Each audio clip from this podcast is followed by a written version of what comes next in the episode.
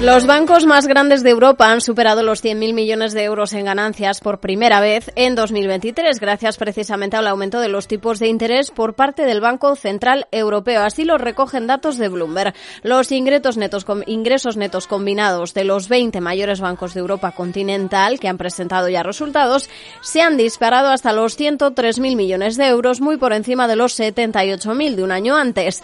Tres cuartas partes de los prestamistas del bloque han obtenido los los mayores beneficios de su historia. A tener en cuenta también que la muestra utilizada por Bloomberg no incluye a VS, cuyas ganancias también se han visto impulsadas por la adquisición de Credit Suisse. Un episodio que precisamente ha recordado Alberto Iturralde, responsable de Operativa DAX. A la banca se la colocó en el disparadero como el sector que, hombre, estaba fatal, salgan ustedes de la banca. Bueno, no, todas las consignas que había de que la banca estaba fatal, riesgo sistémico y teníamos que vender. Y todo porque un banco que llevaba mal muchísimos años, como era Credit Suisse, por fin quebraba.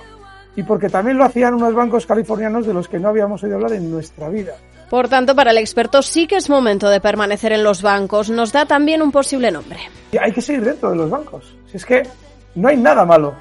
Eh, si vamos a un banco que está mal, dentro de lo que es los bancos alcistas, es el Santander, todavía no ha llegado a niveles de los que durante los últimos meses hemos comentado que seguramente veríamos. Zonas de 4-10 es normal verlas de aquí a unos meses. Cuando eso suceda, nos hablarán maravillas de los bancos.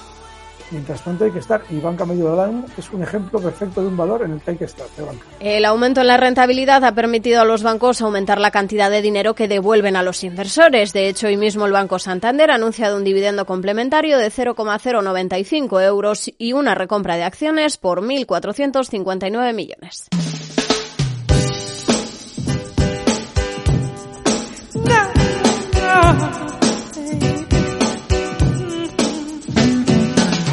Y precisamente por el reparto del dividendo, Araceli de Frutos, asesora del Fondo Alaja Inversiones, se fijaría en dos entidades italianas, Unicredit e Intesa San Paolo. Sobre todo pues eh, ponderamos esa rentabilidad por dividendo que, tienen ambos eh, bancos, ¿no? Tanto en dividendo como recompra de acciones eh, se prevé que tengan una rentabilidad por dividendo eh, Unicrédito en torno al 15% e Intesa San Paolo en torno al 11%.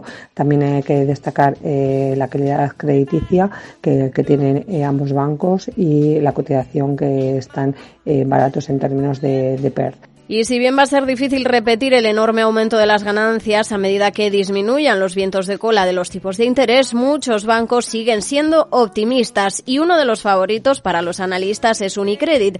Pablo García, director de IVA con señalaba aquí en Mercado Abierto los aspectos positivos de sus cuentas la verdad es que lo han hecho francamente bien y sorprenden porque los márgenes de intervención crecen un 5,7%, claramente por, por, encima de lo previsto. También a nivel de comisiones, los gastos operativos han quedado claramente por debajo, que es algo que en algunos bancos eh, les han subido. Y el rato de eficiencia, que sabemos que cuanto más bajo, más eficientes, 41,6 se acerca a los españoles, porque el resto de bancos, que no son los españoles, suelen tener unos ratios de eficiencia bastante pobres. Para Josep Prats de Avante Asesores, también Unicredit e Intesa son los que han tenido un mejor comportamiento. Cita el experto también un par de nombres españoles. Santander y BBV también han obtenido buenos resultados. Diría que todos los bancos eh, europeos eh, con la red minorista, y aquí incluiríamos todos los españoles, los italianos y algunos de los franceses, no todos ellos, quizás más bien BNP o Crédit Agricole, eh, pues han, han, tenido muy buenos resultados y creemos que los van a seguir teniendo. sent me.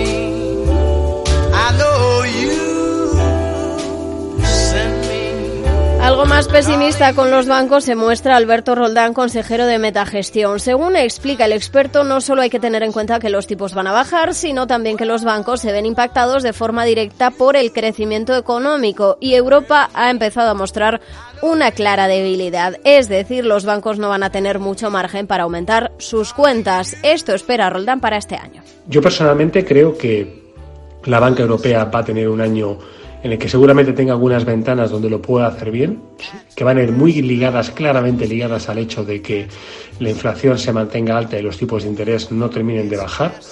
Por el otro lado, tienen condicionantes negativos que van a ser un viento de, cara durante prácticamente todo el ejercicio, que tienen que ver con valoraciones y con crecimiento. Eso sí, también reconoce Roldán que hay entidades que están infravaloradas, sobre todo en el segmento mediano, por lo que hay algunas que todavía podrían tener algo de recorrido potencial. Estos son los nombres que elegiría el experto. Yo creo que la única oportunidad la tenemos en aquellos bancos que tengan una exposición hacia economías emergentes o frontera. En este caso, este grupo creo que es uno de los poquitos bancos que tiene esa, eh, ese compendio de factores que podrían ser condicionantes para que lo hiciera bien. BCP, yo creo que el portugués también podría tener por su exposición a Polonia y a África esa, esa condición. Pues en cuanto a la cotización, el índice de bancos de la región ha ganado en torno a un 20% en 2023. El Eurostox Banks Index es ese índice bursátil europeo que mide el rendimiento de las acciones más grandes en el sector bancario en la zona euro y en este índice el líder indiscutible es Unicredit. Lidera las subidas en lo que va de año con alzas del 21% y en los 12 últimos meses sube más de un 50%. Honest you do.